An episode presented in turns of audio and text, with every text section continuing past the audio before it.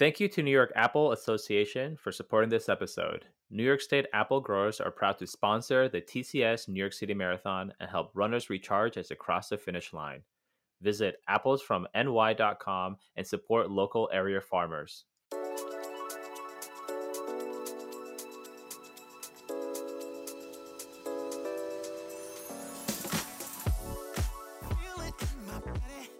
Welcome to Habitual Routine. I'm Coach Nick Lamar, and I'm joined by my co-host and co-coach Roberto Mandje. How are you doing, Roberto? I'm doing well, Anik. Back for another round. How are you doing? I'm doing pretty well. So, what do you or what do we have in store for our listeners today? Well, today we're talking about rest, recovery, and nutrition. We are in the thick of our marathon training. Our athletes are in it, right? And these are three of those big areas of focus you have to nail down for your training to be successful. So, I have a question for you. And I Okay. think every coach has an answer to this. What is your philosophy on rest and recovery?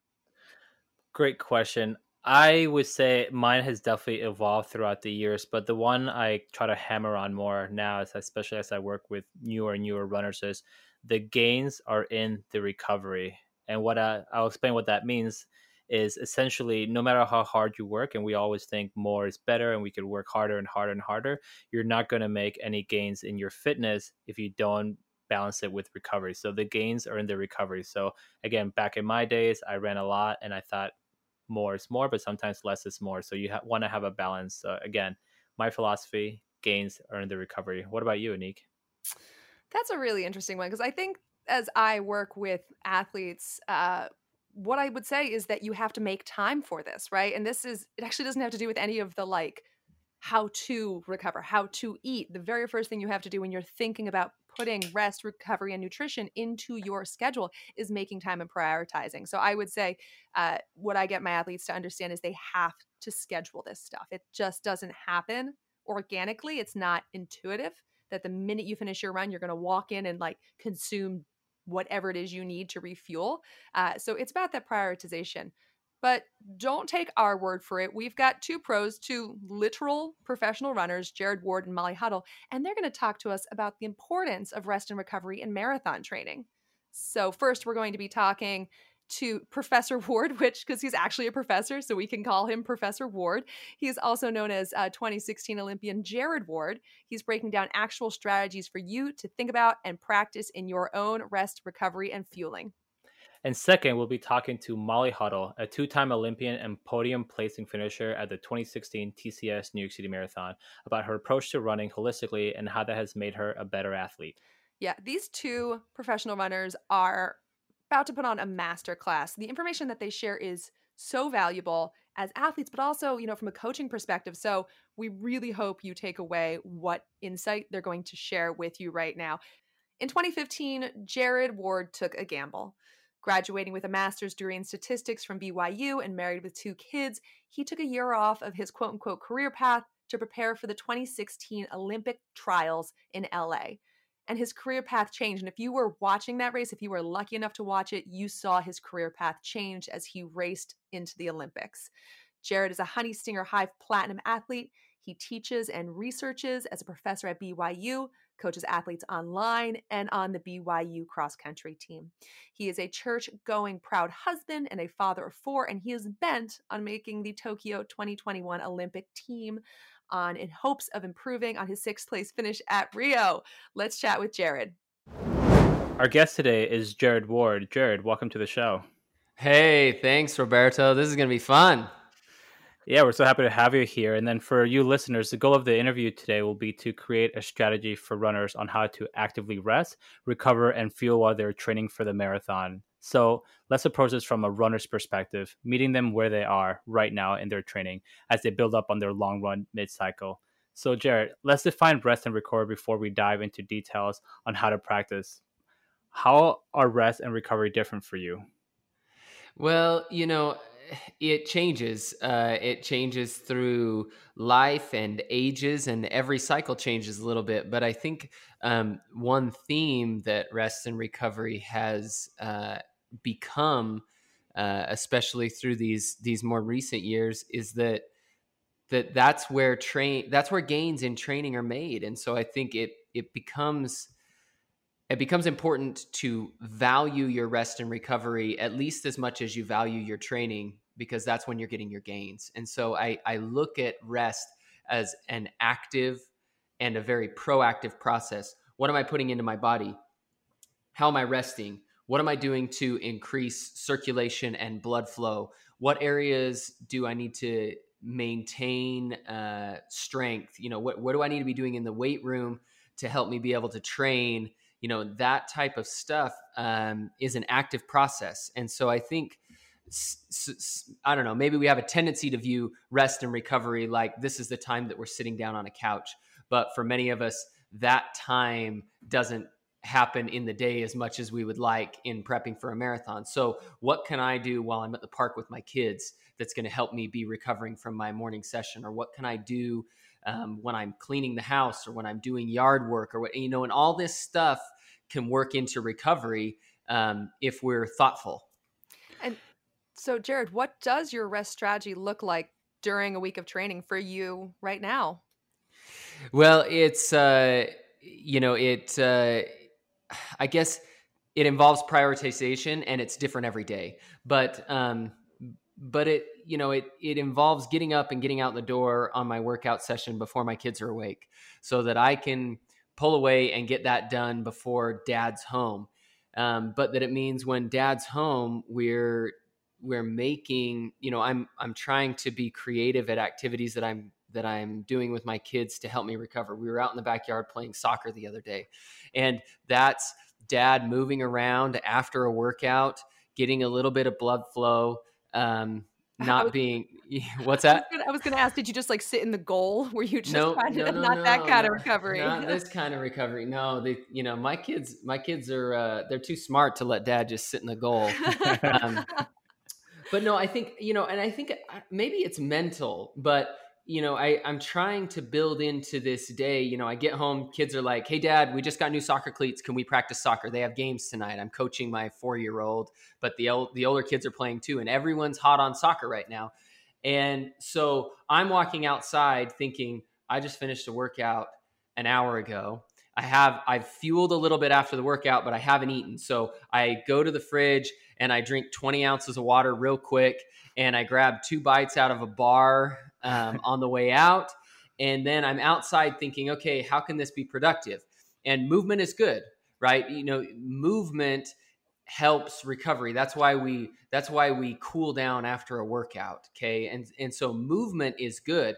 Now I don't want to be working out out there my workout's over. But but that's what I'm telling myself. I'm saying, okay, well, movement is good, and being out on the backyard on the grass, I take my shoes off and I think, okay, I'm barefoot on the grass. That's you know that's an aspect of recovery, and um, you know it's it's about building a day around recovery and being mindful of this fueling and this this this idea of active recovery. But i also think it's healthy mentally. You know if, I, if i'm out there thinking oh gosh i'm playing soccer with my kids and i just had a workout and i need to rest and i got another workout tomorrow then it becomes a self-fulfilling destructive prophecy to tomorrow's workout. And i think mentality plays a big role yeah, I couldn't agree more. And and one thing you kind of touched upon, which is, seems to be the theme of the last few interviews we've done with some of our professional runners, is that you know professional runners they're just like us. And obviously, you're a full time pro, a runner, um, and you're also a, a father. But you know, for those of us listening out there, how can non professional runners approach rest with the demands of their everyday lives?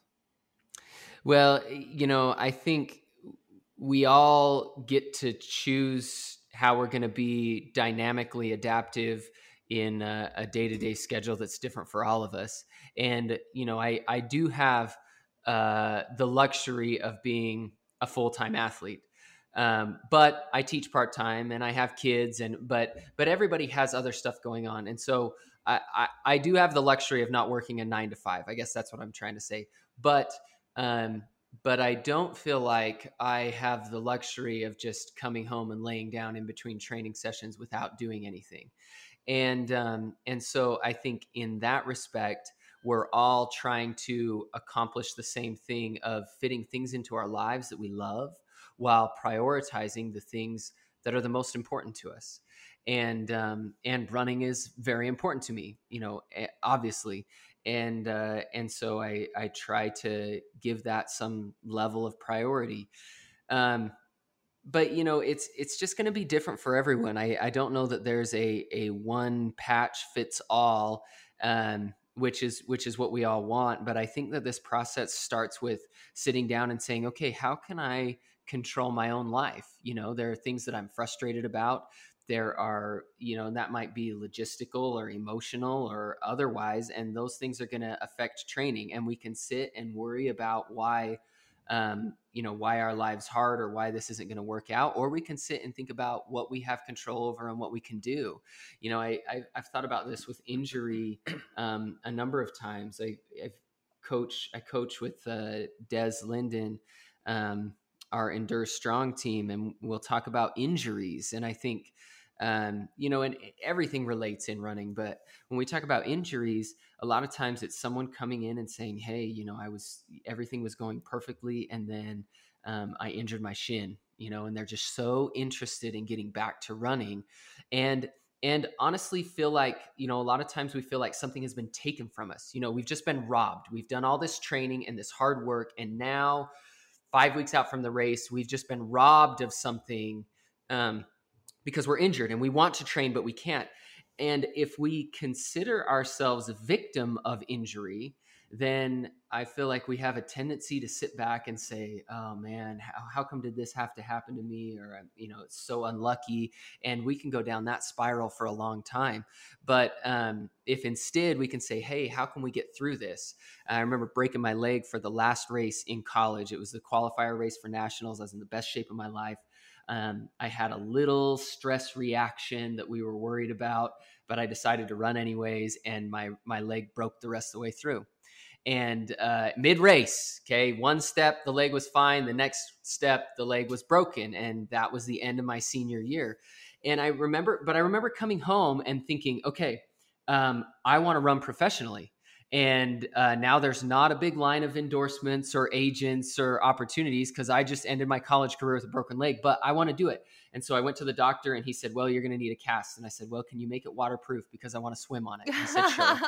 Smart. So I got a waterproof cast, right? And I swam on it. And then I went in three weeks later and said, Hey, I know you said I need to stay in this for six weeks, but if I promise to stay in a boot, except for when I'm biking, can you cut this off and I'll wear a boot? And the doctor said, sure. And so he cut it off and I started biking. Um, and you know, I have a fantastic wife. Uh, you know, she was she was doing all sorts of googling for what type of foods do you eat to help stimulate bone growth, and I started getting raisins in everything. I don't know what it is about raisins, um, and frankly, I don't even know if eating raisins does anything for bone growth. But mentally, it did. I was when I sat down to dinner, I was thinking, okay, Erica's put raisins on the table and she's researched this and I'm eating raisins and it's going to help. And I think we can approach, you know, rest and recovery and nutrition and all of these things, you know, if if we think of ourselves as victims, oh, I got to work a 9 to 5, I'm too busy. I, you know, I wish I had more time to prep nice food or healthy food. I wish I had, I wish I had. We can go down that road or we can say, okay, what can I do? And then when you're sitting down eating something, even if it's less than perfect, instead of thinking, oh, I wish I could, we're thinking, hey, I'm doing, I'm recovering, I'm fueling to recover, and I'm proactively doing that. And I think that proactive mentality is, uh, I don't know, it, it just kind of catches fire. And the more we do that, the better we get at recovering and positive mindset and and fueling success. Yeah, that's actually wonderful, and I really like your or appreciate your philosophical approach because, again, like I said, what seems to be a theme the last few interviews with a lot of the professional runners is just how they're just so similar to us and we tend to not you know have a bit of disconnect as the regular fans seeing you know your runners showing up to races and and it's so good to see the mindset and how you deal with setbacks and how you approach it because you're right if you are injured or you want to recover better it's really how you reframe it and focus it so definitely appreciate that sort of tidbit. I think it'll go a long way for our runners yeah, and I, I think if there's one thing that we've seen that, you know, could be a master class from speaking to pro athletes, and I, I love what you're saying, Jared, it's this idea that you can find um, gratitude, you can find um, you know, holistic health. You can you can just find a lot of value in these moments that, you know, either you can look at them like you're trying to inject, you know, uh, rest into a family soccer game, or you can say like this is good enough and it's going to be in the service of my work. And I think framing rest and recovery for everybody has to be seen in that lens otherwise it's just too much of like i'm giving up too much or i'm i'm not with my family. Like how can you choose between your family or your physical well-being? Those things have to be happening at the same time. So it's really that merging. Uh, switching gears ever so slightly let's talk about recovery what it looks like after a normal run like a normal easy run versus what it's going to look like after a harder effort or a long run. I think it'd be really helpful to co- contrast and compare uh, so athletes can really understand the difference there how would you approach that Oh, that's a fair question, Anik. And I, I would say that maybe surprisingly, it's it's not a lot different. So when I finish a run, I am looking to get fuel in me within 30 minutes. And I want balanced fuel. I want something that has carbohydrates and protein and fats in it. They're all important. The, the, fats help carry nutrients, the carbohydrates help replenish glycogen stores, and your body is most receptive to that replenishing right after working out. And then the proteins um, maybe obviously uh, get into your blood and help repair damaged tissue. And I want all of that stuff almost no matter what the workout session was, whether it's a four mile easy jogging run or whether it was a 25 mile marathon, you know, prep workout. And, um, and so that's something that I, I really don't, um, compromise on. And there's a good, better, best here, right? Like, I think, you know, we can get, we can get all natural, organic, very balanced, full 10 grams of protein, you know, 300 calorie perfect snack in after running, or we can have gummies because they're in the car. Right? and I, I think that like so, so, many times as as runners we get so caught up on um, you know platinum label uh, nutrition that we wait until we're able to get that platinum label nutrition when really getting something in is is is so much better than nothing. And so, yeah, we aim for the best and we try to prep for the best. Um, but um, but when you only have when you only have fruit chews in the car, you eat fruit chews. Okay. And I think that's kind of, that's my mentality with this stuff is that there's a, there's a good, better, best, but we take what we can get. And so that's important. And then hydration. And so th- th- I guess this is where it's maybe a little different. If I, if I've had a long, hard workout and I'm dehydrated, then a primary focus over the next six or eight hours is get rehydrated. And I'm drinking all the time. I have a cup that's out next to my fridge. And every time I walk past, I'm drinking. And on those hard recovery days, I'm drinking until almost until my stomach hurts every time I walk past. Right? I'm just trying to get that fuel back in or that water back in. And um, and recovery is is uh, very correlated to being hydrated or has been. And so, so on hot days, I'm very much focused on that. Um, so I don't know. It you know it's it's funny. Um, you know, it maybe seems like it should be so different depending on the different types of workouts, but it's just something that's become such a habit that when I finish a run, almost before I can focus on anything else, I need to begin nutritionally this recovery process you know what, Jared? I will say I appreciate that response because I was half waiting for you to call me out on eating Mike and Ike's right before we came on on air, which is one of those behind the scenes things that people don't know about. But you know, so uh, also as a fellow father, I definitely know what you're talking about as far as driving in. Like, all right, there are gummies there, and you know, part of your recovery or your nutrition involves your kids' leftover. Um, but also, kind of on that same topic as active recovery. Um, what does that look like or does it look differently for you in the midst of a pandemic? Um yeah it's been different you know because i'm not uh, i'm not driving to a to see a physical therapist or a massage therapist uh, you know like i used to. And so there are aspects of recovery you know and I, I call those you know very active recovery is going to do something to um, to help you heal better. I'm fortunate that my wife is a massage therapist, so I get some of that care at home. We have four kids, so we're all pulling at mom from from five different directions, uh, and so. Uh, but she's very good too. When I say, "Hey, I got something going on on my leg," and I, you know, hop up there on the couch, and she'll push on it for five minutes, and um, and so I I do feel like I'm I'm very blessed in that way, and and have. A significant advantage having a built-in massage therapist. But but it, it is different, you know. The the recovery sessions and and uh, seeing trainers and and things like that has been a different experience. And so you got to get creative at home. I think. Well, you know, my my uh, I'm not going in to see the massage therapist, so I'm going to try to spend a little extra time in my rapid reboot recovery boots, and um, I'm going to spend a little more time rolling out and uh, uh, things like that. Using, you know, I, I uh, part of a part of a business venture. I, I uh, worked on developing this product called the Meteor, and I spend a little more time on my Meteor because I have it at home, and um, and I liked it to begin with, but now I love it.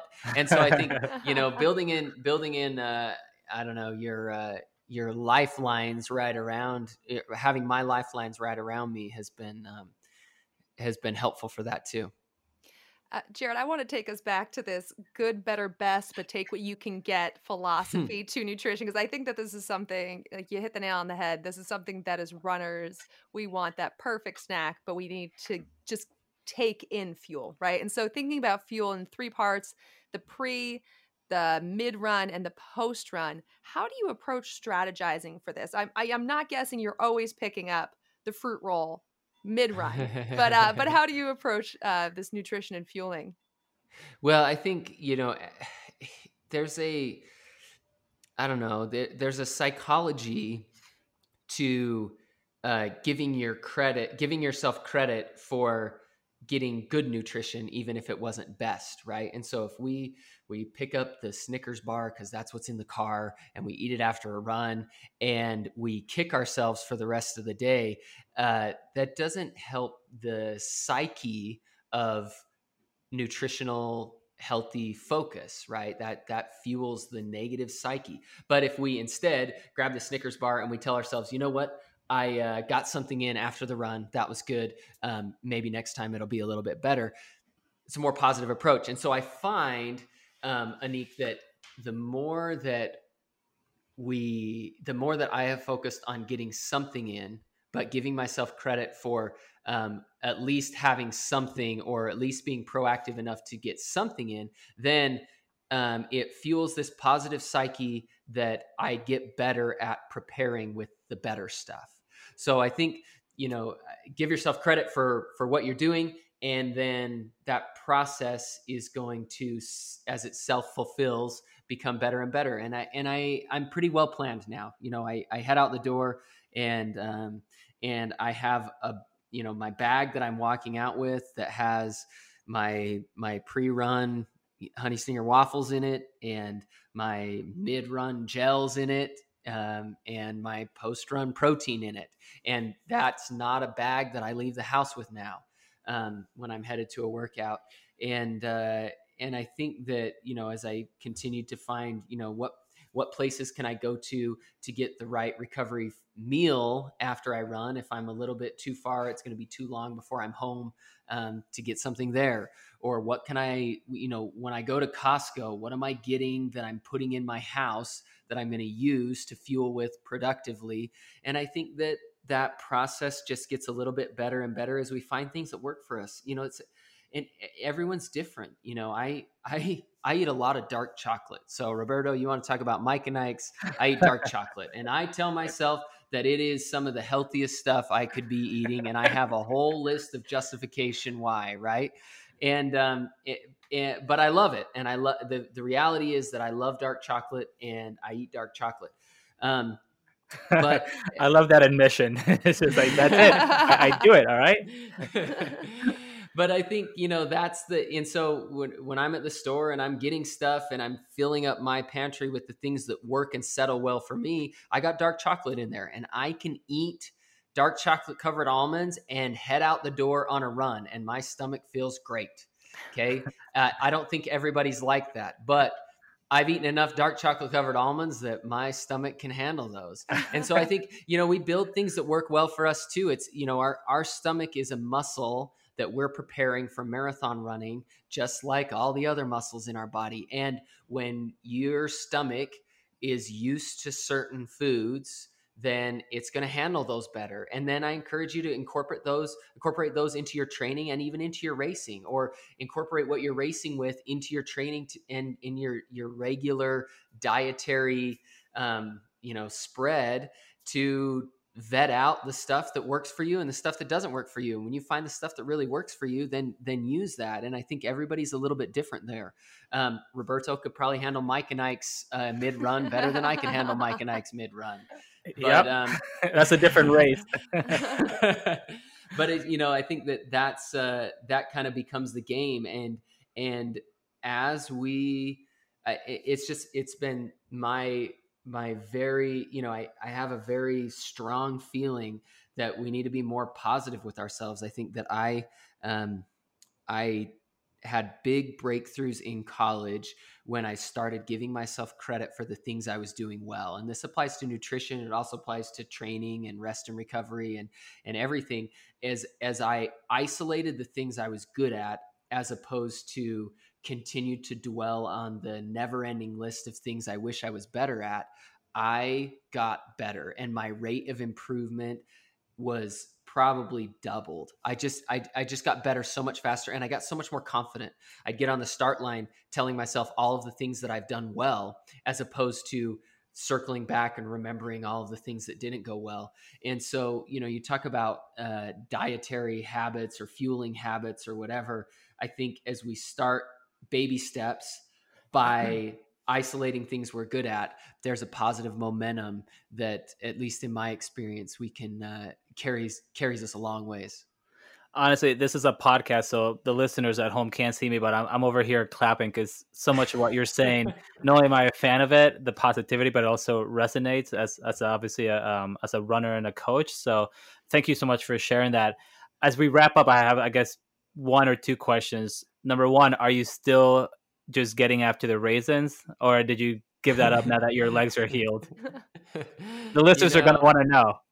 I kind of like raisins, so they, you know, I had oatmeal this morning, and my oatmeal had raisins in it. So, no, I'm still eating raisins. All right. And then the last question for those of us who have known you for a while as for a professional runner and follow your career, just maybe a minute or two. What's the deal with the mustache? Again, this is a podcast, but you know, you're known for it. It's kind of like your your signature. you know, my wife has asked me that a few times over the last. She actually fed years. me this question. I don't know, man. So let let me. Uh, I, I started it in college um, when we would have stashies for nashies at cross country nationals, right? And the the crown of the team with the best mustache was second only to the national championship crown itself. and uh, I went to BYU. Um, a lot of us served uh, church service missions for our church, and so we were, you know, a couple years older than other guys in the NCAA. We grew relatively good mustaches. it was an easy win, and uh, it just became something that kind of stuck. And so it, it started with stashies for nashies, and then it became every time I had a big race coming up, I'd grow a mustache. And then uh, it just became, I don't know, it just became part of my face, I guess. I shaved one year after the Boston Marathon, right before going to a big Saucony corporate event in Grand Rapids. And I was asked so many times if I was growing my mustache back out that I began to worry that I was going to lose endorsements if I didn't if I didn't put my mustache back on my face. So I don't know. I, well, fair enough. I, will just consider it your your Rocky Four montage phase. But um, okay, yeah. that's probably a more concise way of saying it. You know, I should I should think about my answer to that question. It, it's your eye of the tiger. Yeah, just talk with your wife over. Um, but yeah, Jared. Hashtag Rocky Three. There you go. Rocky Four. Rocky Four. Four. Rocky yeah, Four. Yeah. That's right. yeah. Nobody remembers Rocky Three. It's Rocky Four. But uh, Jared, I, I, really want to thank you so much uh, on behalf of myself, Anik, and, and certainly the the listeners and runners out there for for your time today. And I guess the last thing I'll say, good luck to your kids tonight in their soccer, aka football game.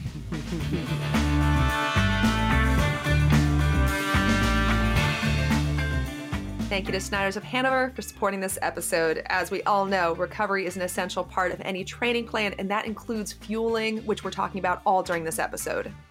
Yeah, exactly. Each year we talk about our various expo about the recovery and how it starts the minute you cross that finish line, whether it's a long race, short race, and even long runs. Yeah, New York Roadrunners official pretzel has continued to keep our runners charged after their run with slow baked and unbelievably crunchy pretzels. Visit snydersofhanover.com to learn more.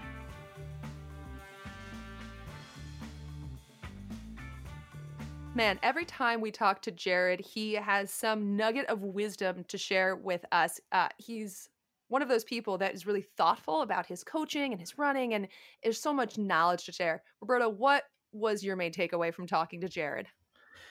It's actually tough to just say one. Uh, I guess I'll first say that Jared, to me, strikes as one of those unique runners that isn't just fast, but actually is and will make down the road a better coach. Um, sometimes people attribute being a fast runner with being a good coach, but I would say one of the main takeaways was just his positivity and his his outlook, his ability to you know face the same issue that maybe somebody else might face but how he is able to pivot it and make it more proactive approach. So i think that's something that really resonated with me and, and hopefully does with the listeners. What about you? I think it's that good better best uh, and then take what you can get idea. You know we sort of immortalize these professional athletes of having perfect situations and in many ways they do right? They're supported by bigger resources than us but they also have kids and families and they also want to be good parents and and I just think it's really tremendous how he's saying to us and, and to himself, like, take it easy on yourself. You're doing the best you can. And that is actually enough, in his case, to make the Olympic team. And I just think that all athletes can take a lot, you know, me as well, from that sort of mindset. Yeah, and our, our next guest is actually um, another fellow Olympian, um, Molly Huddle. Molly is a two time Olympian for Team USA in the 5 and 10,000 meters as well as the American record holder in the 10,000 and half marathon distance. Wow, that's just impressive. Along with that, she's a 28 time national champion. She's currently chasing marathon dreams as a professional runner for Gatorade Endurance. Molly splits her time between Scottsdale, Arizona and Providence, Rhode Island. Let's chat with Molly. Molly, thank you so much for joining us today. Yeah, thanks for having me. Yeah, we're so happy to have you here because you've got expertise in a lot of areas um, besides professional running. And so we're going to get into that. But I think a lot of runners believe professional runners run and exercise, and like that's about it. Uh, can you debunk that myth and talk a little bit about what your actual day looks like as a professional athlete? Yeah, there's a lot of um, recovery enhancing and recovery based activities going on between workouts, right? So, um, we can only really run like workout maybe three to four hours of the day, maybe, you know, broken into a morning run and an evening run, maybe a weight session. But usually before each run, I'm doing some kind of um, activation drills or foam rolling. And it's important to rest. So, ideally, a nap or just staying off your feet for an hour or two between workouts is important um, and you want to be eating high quality food. So I try not to rush meals and try and make something healthy uh, for breakfast, lunch, and dinner.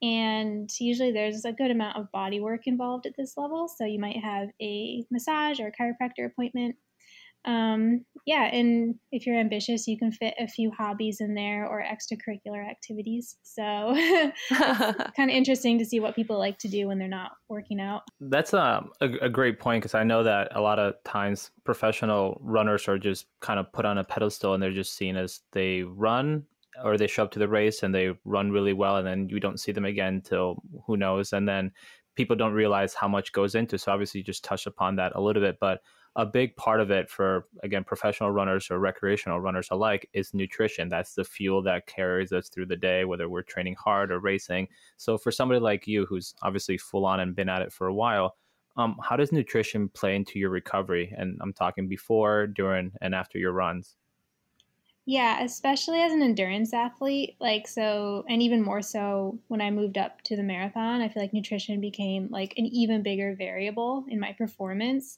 So we all kind of talked about recovery based nutrition and just feeling yourself before the run. And I feel like, um, apart from sort of like focusing more on carbohydrate based um, fueling, like I pretty much had that down.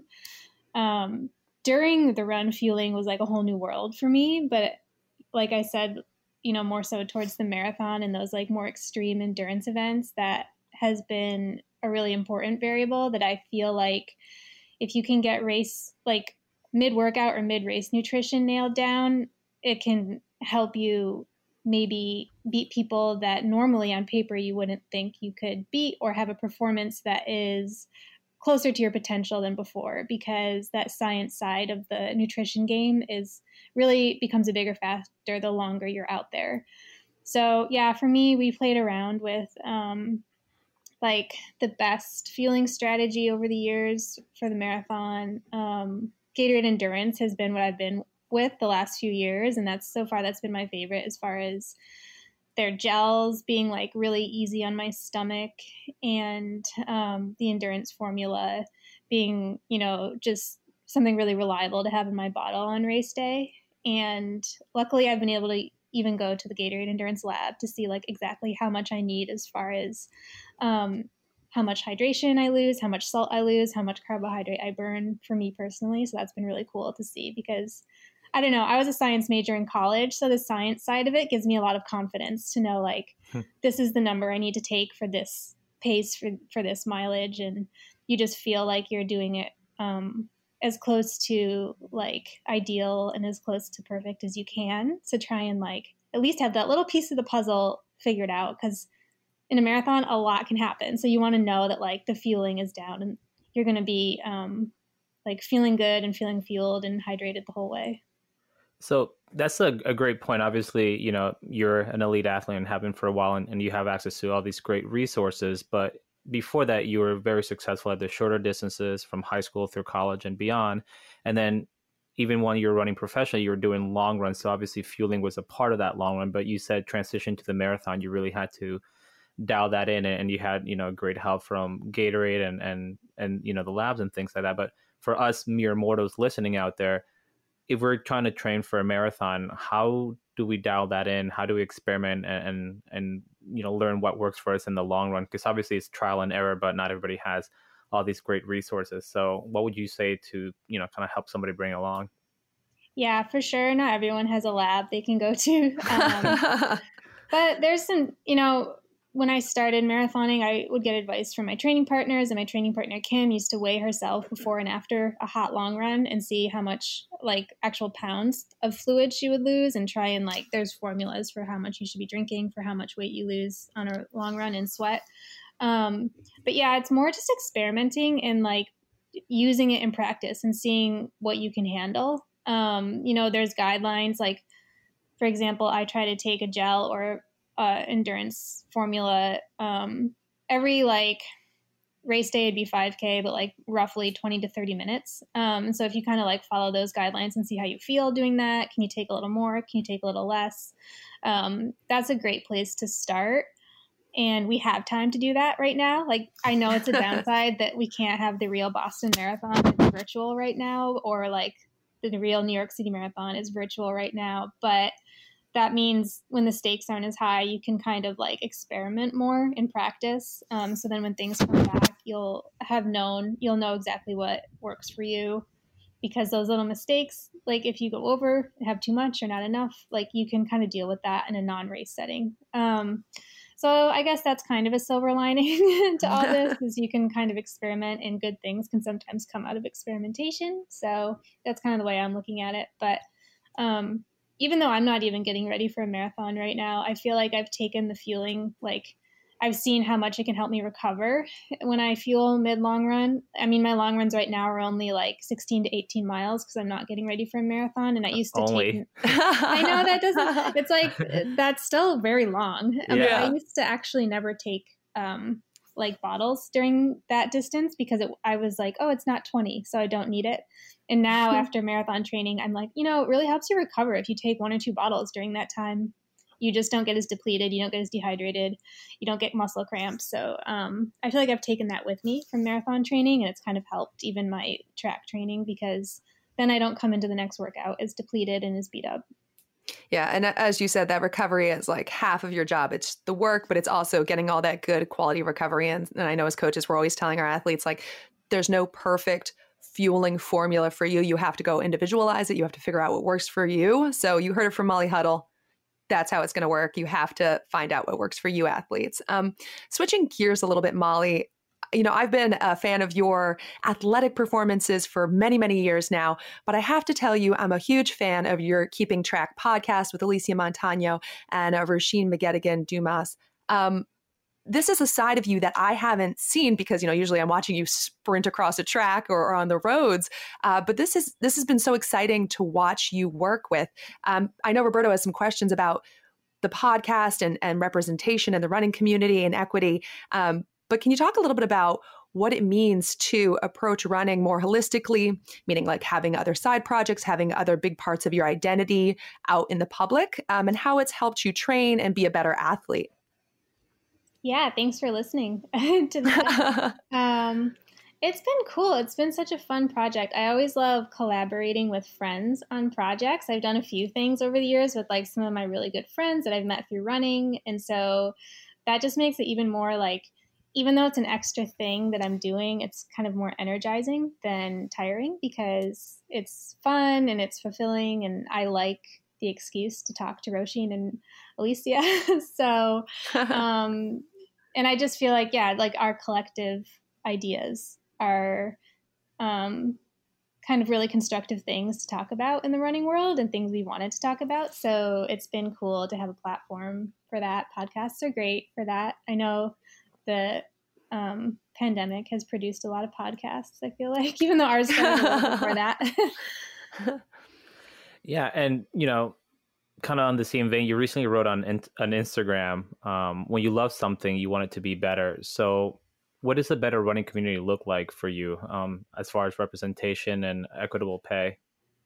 Yeah, I feel like um, you know the things that we're saying aren't meant to be like hurtful criticisms or make the hurt like any of the organizations in the running world, but just we feel like they can be better. And to me, that means a more variety of people um, you know more diversity involved in running and also like at the top like when we talked to allison desir she made a good point that you know she wants to see more race directors who are like of all different backgrounds who are of all different races who are men and women because right now it looks pretty much the same and um, you just get the best of everyone's like upbringing and the best of their culture and the best of their um, like what what makes them who they are when you have that diversity involved at all levels at the leadership level the participation level. Um, and so that's what we want to see in the running world. We know it's a very um, as a lot of people were saying it's a very white space and we want to see it just more welcoming to everybody because running offers such great things and we want to see that available to everybody. We think it you know it can really we see the way running improves people's lives and we see the way um, you know even young athletes the confidence it gives you the healthy lifestyle it promotes like just it's just all around something we want to see available to everybody. Um, and so we think that's a big part of it the diversity in the running space. And um, the equal pay side of things i feel like as a female athlete it's just it's a topic that is really uh, you know essential. We're seeing it in other sports as far as like women's soccer women's basketball and um, you know we see it Alysia was big with sort of the maternity uh, pay situation and distance running is is not much different than it is in any other sport as a female athlete, and so we feel like this was a good platform to talk about that topic too. And um, Alysia has done some amazing things with her foundation and mother, and just with the voice, like her using her voice, you know, not even on just our podcast, but in the New York Times op ed piece. And um, she's been on a lot of news channels speaking just like very um, powerfully on that topic. You know, that's a story she's lived. And so we feel like, I feel like she is actually changing the sport in that way for female athletes. So those have been two cool topics we feel like that we've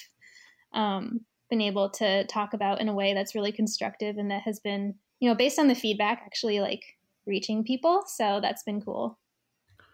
Yeah, and um, not only do I agree with that, but it's also as somebody who's known you for a long time. We are saying before we, we came on the air that you and I go so far back we can't remember when we first met. Um, so for me, it's been really cool watching your career from you know a really good collegiate runner to a pro, um, and then just seeing your evolution and being able to use your platform um, to just you know empower other runners and motivate other runners, women, men, people um, of all genders and races, and having been in the sport for you know seemingly such a long time now, how um, how have you been able to find your voice throughout that? Because it's definitely been an evolution of Molly Huddle.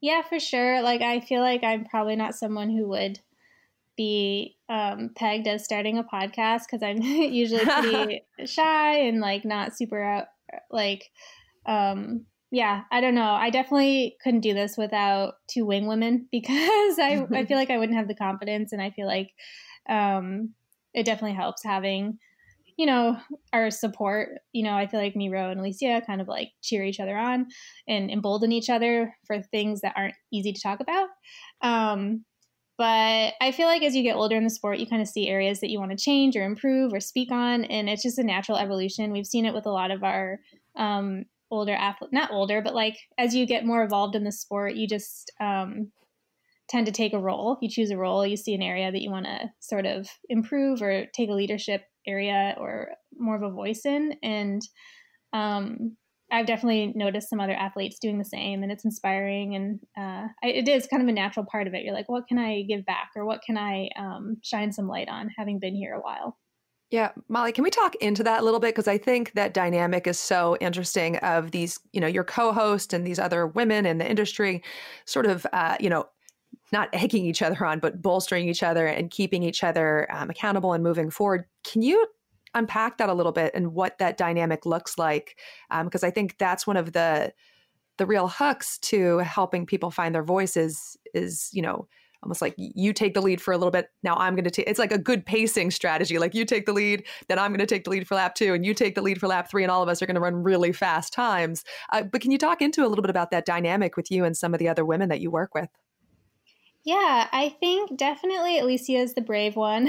so she, she, just plowed forward with the um, the &Mother campaign, and um, the New York Times op-ed piece broke it open for a lot of athletes. You know, we saw Allyson Felix talk after Alysia. We saw, you know, Kara Goucher speak out, and I feel like she, Alysia was the one that was kind of like, I'll see what happens here first. You know, mm-hmm. this is mm-hmm. what I want to say. So she's always been the one that is like very um, like sure in her voice and confident there. And then um, I tend to I'm more I'm actually more of just like the organizer. so I, just, I, just, like um, try and do a lot of scheduling and like be supportive, but um, I think Don't, me and Roisin both yeah.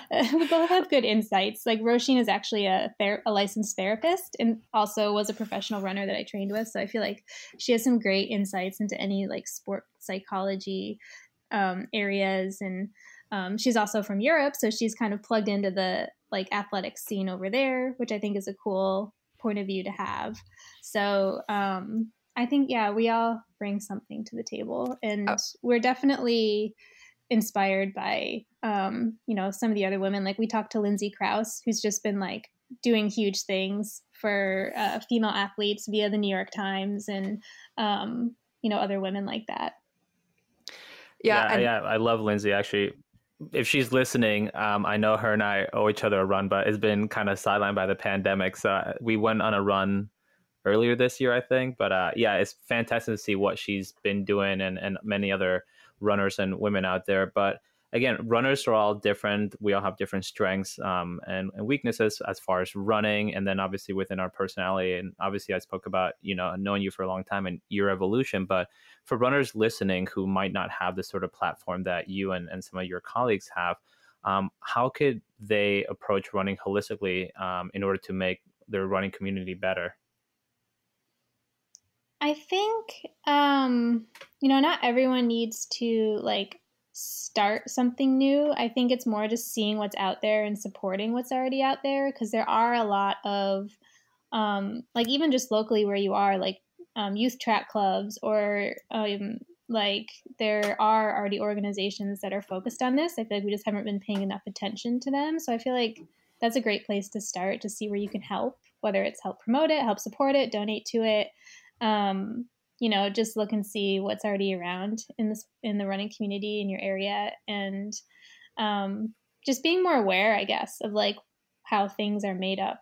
You know, like who's in charge of this race or who's in charge of this, you know, um, organization, and maybe asking why it is the way it is, and um, you know, if there's any if there's anything you can do to affect that and make that look different and more um, more welcoming and more you know diverse, then that's another step you could take. Yeah. I love that. I love the idea of you don't have to go and like create your own podcast. You don't have to like go start your own uh, nonprofit. You can really bolster and amplify the work that's being done and, and you know, just really feeling the the comment you made about that work not getting the recognition. Um, so I think that's really important. I mean, you i was laughing you're like i'm just a scheduler you know like you were saying i'm i'm a scheduler and i'm like yeah but that's so important because that's part of the machinery that you know makes um, people able to be more of a uh, you know a mouthpiece or, or whatever it is. Um, so for this this last question i have i'm throwing on here i'm really really interested because you know i i love the way you talk about representation in the running community i love the way you approach it um, and it, it seems really you know fierce to me uh, because not a lot of folks are talking about it, right? There's some big voices in this space. And um, this Keeping Track podcast is developing into one of those voices, which is why I'm, I'm tuning in um, to listen every time it's on. Uh, how do you think this like fierceness in finding this voice and this dedication to representation and equity in the running community is translating into how you compete and how you race as an athlete? You know, I Unfortunately, I haven't had a ton of races since we started because of the pandemic.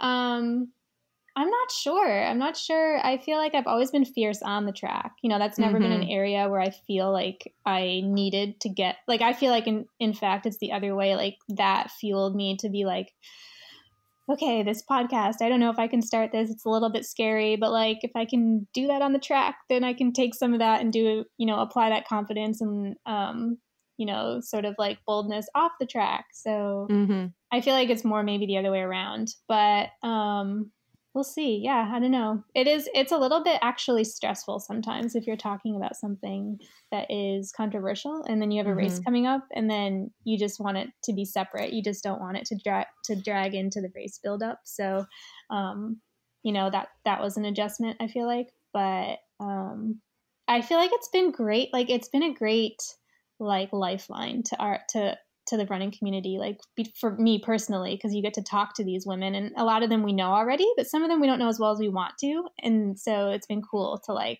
sort of like make those relationships stronger. Yeah i mean it's just so great to hear that because again just getting to talk to you and a few of our you know recent guests as well we get to see you athletes is more than just super athletes, but the human side and how much you care about the training you go in, you put into, whether it's on the nutrition side, recovery, and, and then obviously on the, you know, on the awareness and, and using your platforms to elevate other people. So I just want to say, you know, thank you so much for for joining us today. I feel like we could continue to talk to you for on and on, but I'm sure you probably have some training to do. Um, we do look forward to seeing you race again, whether it's with us or you know uh, next year somewhere. But um, thank you very much for for joining us today and sharing some of your wisdom and and also what you um, have been doing and what you feel passionate about. Yeah, thanks, guys. It's been fun to um, see your face and hear your voices during this time. Thank you to Jared and Molly for joining us. These interviews have been so rich with information that's so practical for runners who are trying to shoot for goals, but also runners who are just getting through running at this time. So, uh, master classes for both of them. Thanks to Jared. Uh, he can be found at on Instagram at jwardy21, and you can follow Molly on Instagram at Molly Huddle. We also want to thank New York Apples and Schneider's Pretzel for supporting this episode. Thank you as well to our team who helped make this show happen. Executive producer John Phillips, producers Steve Mura, Ben Delaney, Sam Dupuy, Gordon Bikulis, Lily Cosaro, and Ted Doyle. And of course, our engineer and editor, Craig Gorbanoff. And to you, the listeners, thanks so much for listening, and we'll see you next week.